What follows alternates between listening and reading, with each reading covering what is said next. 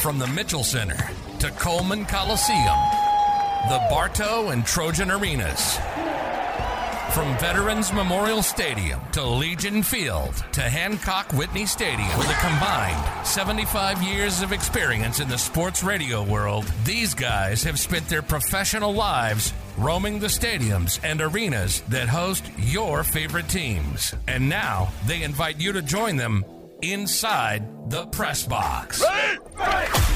Get ready for Chris Stewart, Throws it out. Norris left alone. Corner three. Bottom. Red. Smoking hot. JD Byers, Three step drop, steps up, looks, swatted down, set! Down he goes! Mike Grace, Curveball right back up the middle. They'll wave Allen around third base, slides into the dogs have won it. And the broadcasters, journalists, coaches, and game changers making today's news. They're all here inside the press box.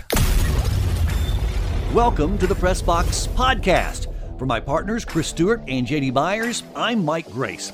What you're about to hear is just a slice of our Press Box radio show, heard on great stations across Alabama and online 24 7 at PressBoxRadio.com.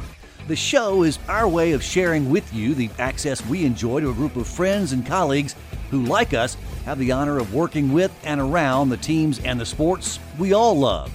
Today's podcast, well, just us guys, myself, JD Byers, and Chris Stewart, and Chris especially, as he remembers what he called the day the music died. We think back to almost exactly a year ago when the sports world came to a crushing halt. That's what we discuss here in this edition of the Press Box Podcast. That's where it all ended last year. Uh, again, day two of the tournament. 10 minutes from getting started on that second day Yeah. and alabama and, and tennessee were excuse me we were in we were 10 minutes from going on the air Right. we were an hour and 10 minutes away from tip of uh, alabama and tennessee in i guess an 8-9 game in that tournament site but it was uh it was the day the music died and and never realized that it would be as long of a of a wait as it was but uh thankful we're back there and thankful we'll be able to see it in person and get going with uh, the start of the tournament this week Can I can I ask kind of an insider question? If you were just about to go on the air, and this may not mean a whole lot to our listeners, or maybe it will, but and it, how did all you had all those stations who carried the game along the network? How, how did that all go? Did how, how did everybody get notified and find out? Hey, we're not we're about to not have a basketball game on our station in Opp, Alabama, and uh, well here's got to go back to regular programming. That that that Yeah. had to be just a huge surprise for so many people. Well, and to start with, it was a surprise for us Yeah. because we had gotten to the arena. Uh, always on game site, you know, when I'm when I'm on location, I'll I'll interview uh, Coach Oates 90 minutes before tip, give or take a few minutes. So Yeah. 30 minutes before I go on air. And I had I I was in the hallway outside the locker room. This is and at that's a pretty yeah at bridgestone. That's a pretty high traffic area because uh, you got multiple locker rooms there. It's where all of them are.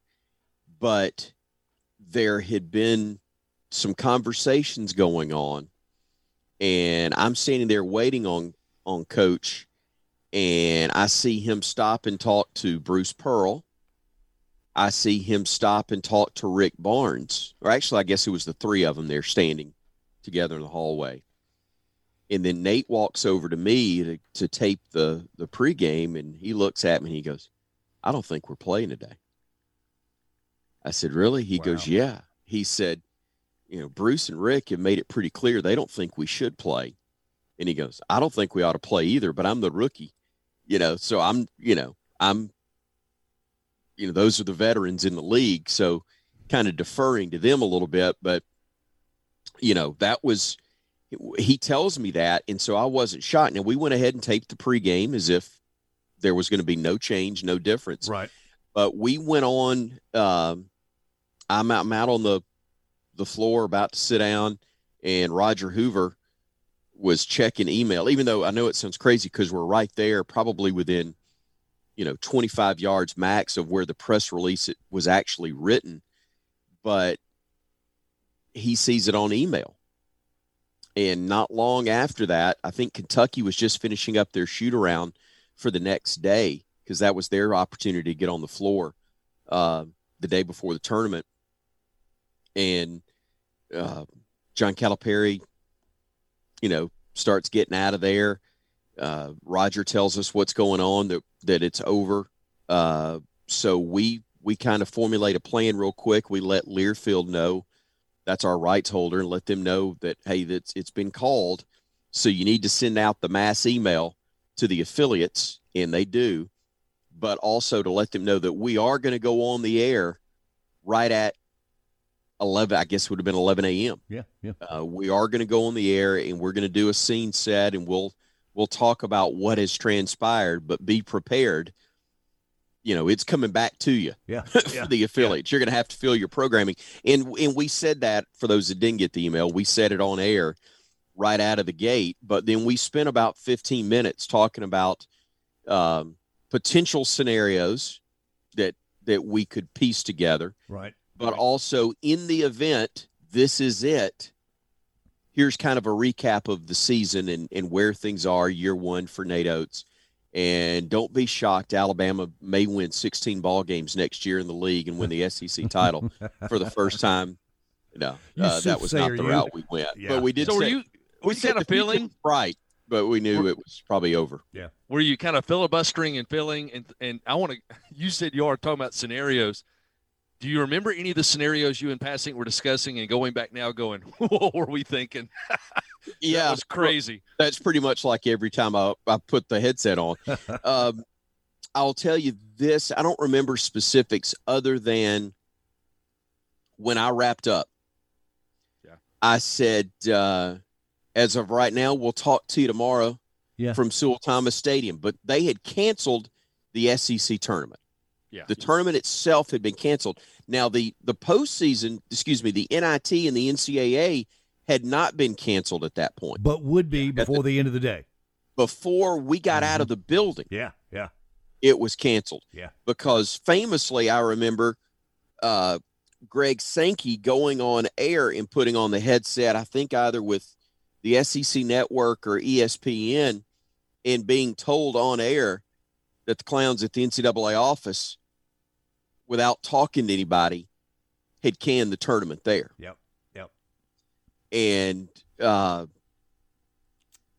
they they just did away with it Yeah. at that moment. Didn't consult anybody. At least not, you know, definitely not Greg Sankey, obviously, because that's how he found out that the tournament was canceled. wow Was uh, was right there in that moment as he was being interviewed Hmm. about it. So, yeah, it was it was weird. It was very weird, and I remember because you know, again, I was I was only a few months removed from being out of the hospital. I got out of there as quick as I could yeah because once we got off air, I said goodbye and I threw stuff in a bag and I I started the three four block walk, whatever it was, back to my hotel because I didn't want to get quarantined in the building and there was concern yeah that that might happen. wow You know, hey, we may get stuck. You know, it, it was rapidly as things were happening, Hmm. and as odd as they were, and you're hearing little rumblings of this and that. You go, hey, this could happen. Let let's get out of here. And so I did. Then I thought, all right, I know I'm exhausted because I've just, I've, for me, that was a, that was a, a hike to get back to the hotel. I did, and I started throwing stuff in the bags there so I could get checked out of the hotel so I could get in the car and get it pointed back to Birmingham, Yep. back home, Yep. uh, and not be stuck there. And it was so weird yesterday watching my son's baseball game. I was sitting on the uh, watching in the same spot him play on the same field where everything ended last year because I got back to Birmingham in time to watch his last little league game, basically of the summer yeah or excuse me, it was the spring, Yeah. but it he they would not play until the back end of the summer, and so uh, to be right back there in that spot was strange, and I'll I'll encounter that again when I get to Nashville Yeah. in a couple of days. But yeah, it, it's very weird to think about where we've gone in a year's time, uh, JD. And no, we, we nobody believed that it would be as bizarre as it's been. But let me tell you what, if not for the guts and the wisdom and the patience of Greg Sankey, we still wouldn't be back there. Yeah. Because I'm convinced without football, we don't have basketball. And their wisdom, their direction, their good common sense to not do what the clowns did in the Big Ten and the Pac 12. Amen. It doesn't happen. Yeah. And that got us to where we could have. Now, I'll tell you this much, too. Uh, I think they would have found a way in some way, shape, form, or fashion to get basketball done, and they being the NCAA, Yeah. because th- that that organization. I'm not Mhm. talking about the schools. I'm talking about the organization, the NCAA, would have gone belly up without a basketball tournament this year. Without a doubt. They lose revenue last year because they canceled the tournament. And you, you can talk safety all you want. But the main reason they canceled baseball, softball, and the other spring sports stuff is because basketball is what pays for that. That's not Those a shot at those sports. That's right. That's a fact. Yep.